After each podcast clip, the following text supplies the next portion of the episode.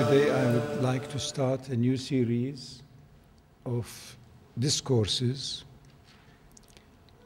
that will end up being a fairly comprehensive or a complete essentials regarding refinement of character. What is the human character? What is personality? And what is behavior? And what is the effect of mind upon behavior and vice versa? In many religious communities, it was behavior that changed the mind. Parents and society said, Do this now, be generous, be correct, sit still, etc., etc., etc. And of course, the mind changed. But nowadays, we have to also use whatever remedies, whatever interferences we can bring into our system, such as psychiatry, where you have systems of evaluation of personality, essentially, essentially five different types of personalities. And medications and chemical changes are affected so that the behavior changes. Otherwise, in certain uh, cases, as you know, there is a danger upon society, upon property, upon human beings. So, what is this thing called behavior? What is this thing called personality? And how can we bring about changes that are appropriate? We have it all in our deen, but we have not been living our deen. There has been a lot of preaching, not enough teaching, not enough coaching, not enough transformation. That is why most of us who have religious sentiments and we respect and love our deen and the Quran and the way of the Prophet, we see it out there, not immediately here. And that is why, if we are to revive ourselves, we must make it immediately usable, important, urgent, so as it becomes information leading to transformation. As you all know, people talk a lot about these different steps and stages, such as ilm al yaqeen. Ilm al yaqeen is like knowledge of something called fire or something called honey. But then it is something else when you see it and smell it and senses connect with it, with the fire. You've seen the fire is burning. This is called ayn al yaqeen. You know this is honey, this is water, this is fire. And then there is haqq al yaqeen. You've actually tasted water or tasted honey or touched fire. You know this is engulfing. And then haqq al haqq. You have no doubt what it is, what goodness is, what wrongdoing is, what a lie is. So you start by a bit of knowledge and then perception and then truly having experienced it. That is why, if information does not lead to transformation, it's gone. You have not connected with it. That's why it is called the true teaching is when you listen, it has moved you, then you act upon it. And if you don't, you've missed it. And then it becomes a habit. And that is why so much of preaching, preaching, preaching, people don't give it any attention. Because I've heard that before. It has not moved the heart. So we in our deen have all what it takes to modernize, if you like, move on into the transformative zone without changing anything except our responses. The Quran says, Bismillah ar-Rahman ar-Rahim, وَإِنَّكَ لَعَلَى خُلُقٍ عَظِيمٍ describes the quality of the character of the Prophet. Oh, you are on a sublime, great state of character.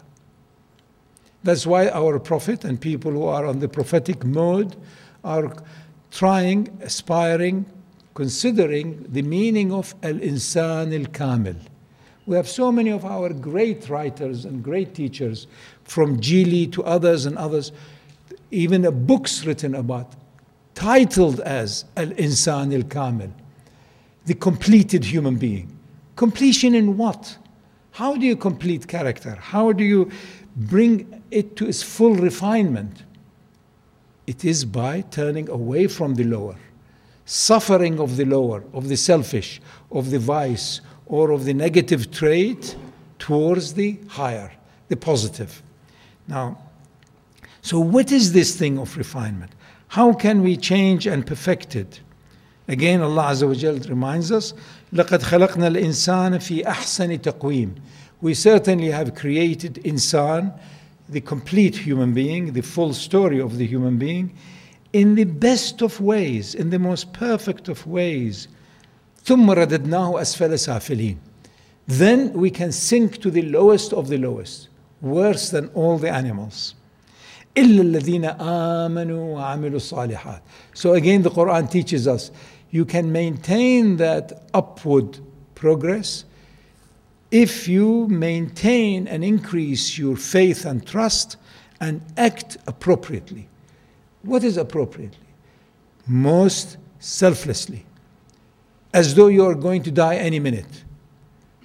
As abrar, لن تنالوا البر حتى تنفقوا مما تحبون. Giving that which you treasure most. What is it? You may treasure wealth, you may treasure time, you may treasure your. Give that up. And you'll see wonder upon wonder upon wonder. And then we realize that always this business of refinement of character, moving from lower to the higher, and everything is cyclical. A five year old child has to be selfish, has to be egotistic. A 50 year old human being, if he or she have not changed, it may be too late if he or she have not realized refinement of character in order to discover the light within your heart. So it is a bit of a swimming upward, is swimming against the current. Recent studies have showed that children in criminal, criminal societies, many of them are good, decent, well meaning. But the 13, 14 year old who has no one else other than criminals, he said that's what everybody else does. You know, mirroring, mirroring, mirroring. There's no other example. And also, there's no point in us having some fantasy role models that are not effective, that are not immediately accessible. Some fantasy role models. Joan of Arc. Joan of Arc, 400 odd years ago, she came at a time where the end of the Hundred Years' War between France and, and Britain and so on played a role. But you must talk about people who the children and other people who are growing up can see, can live with. Not some fantasy model, anesthetized, sanitized, and, and you know, it doesn't work. There must be, they must be touched. A heart must be moved.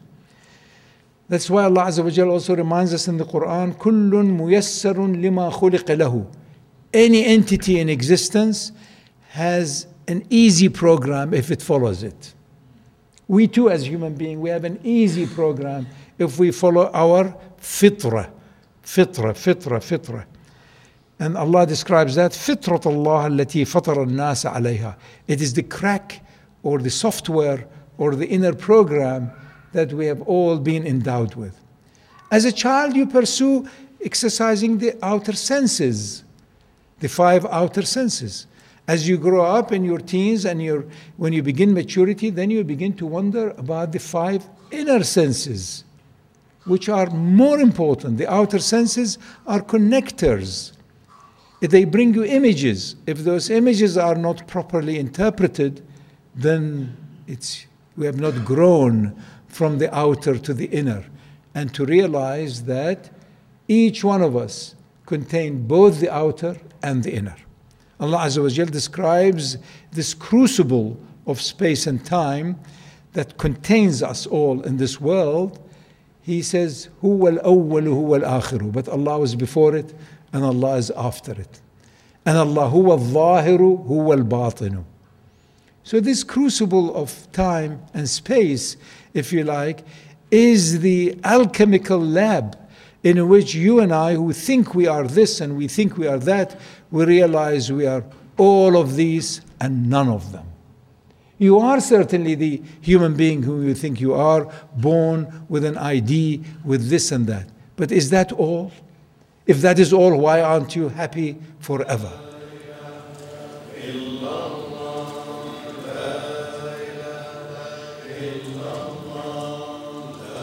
In a revealed in a hadith Qudsi, Allah revealed to the Prophet ﷺ says, I have created you for eternal happiness. And in the Quran it says, I've created everything that is in, on earth is for you, and I created you for me. So, refinement of character is refinement and constant awareness of the purpose of life. The purpose of life is to realize the qualities and the great attributes of the life giver. Otherwise, you identify with the body, and the body from the day it's born is going to die. It's a bag of sicknesses. There are more bacteria in the bodies than there are cells, which are estimated at around 100 trillion. Put things in perspective. We don't have years and years and hundreds of years. You have a short time. And if by the time one is 40, which is the age of prophethood, you're not, if you like, challenged by life and its purpose and its meaning, then it may be too late. By the time one is 50 and 60, if you have not realized that your business of being here in order to adore Allah. As Allah says, I've only created you to worship me. How can you worship something that you don't know? Its qualities. Worship Allah, the Al Azim, Al Qawi, Al Baqi, Al Awwal, Al Akhir, Al Ghani. We love wealth because Allah is Al Ghani. Once you realize that His light is in your heart, therefore you realize that true wealth lies in your heart. And outer wealth, as a kid, you and others have to chase after until you realize that, by God, what a hellish struggle it is to get it, to save it, to keep it. You are stuck. You can't be away from your cell phone for half an hour. So, what sort of freedom are we looking for? What sort of emancipation are we looking for? Everybody talks about liberation and liberation, liberty. But liberate yourself from yourself first. liberate, free yourself from the lower self. Then you can talk about the source of freedom. We all love freedom, emancipation. And the Prophet ﷺ says there are three things if you've got it's enough. Sufficient food to reduce or to put an end to the pain of hunger, clothing for the elements, and some shelter. More than that, as you all know, is more trouble upon you. All the time the roofs will leak, and this will leak, and the car will be stolen, and this will be. So, are you spending all your life chasing all of these means? in order to arrive at what? Contentment. Why can't you be content now? It doesn't mean you kick these things away. No. But do not allow all of your paraphernalia and what you own to own you. Imam Ali salam says zuhud or asceticism doesn't mean you should not own anything. It means nothing should own you. If the car is scratched, are you scratched? If, but who are you? Who are you? How are you? And how can you achieve what you hope you want to achieve? And isn't that possible right now? How? By doing your wudu. Close the connection with the outer world. Enter into inner connection and disappear from anything that moves then you are beginning to get closer to what that which is within you.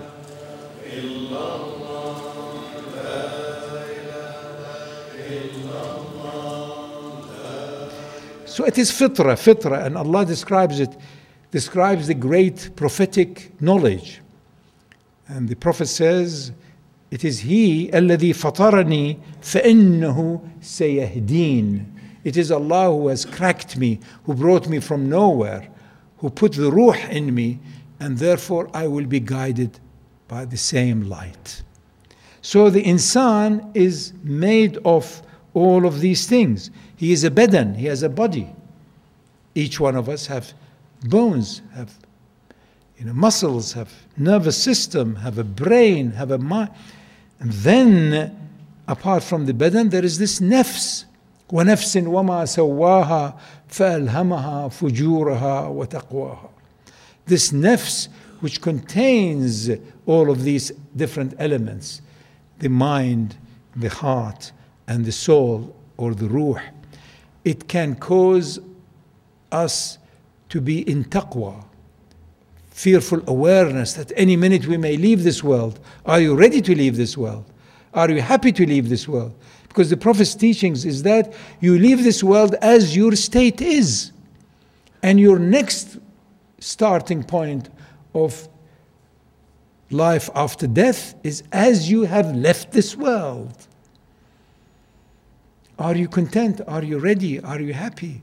Have you done what you can, or have you been postponing things, postpone and postpone? How do you know you will live till tomorrow? How do you know you will live till next year? How do you know?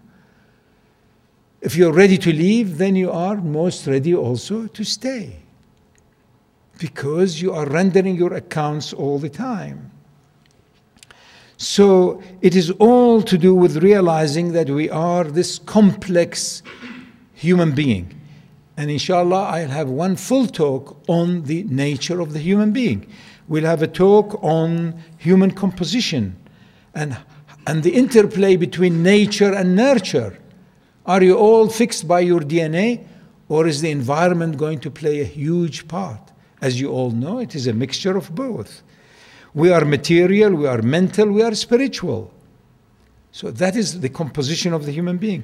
Then also we need to do fine tuning of our behavior and personality. What are all these manazil? We have in our heritage wonderful traditions of manazil sa'irin, the different steps, the different states, the different stations. And then the importance of context in space and time. Is it the right time? Is it the right place? We've been encouraged here with your interest to establish the Institute of Quranic Studies because there is a thirst for it.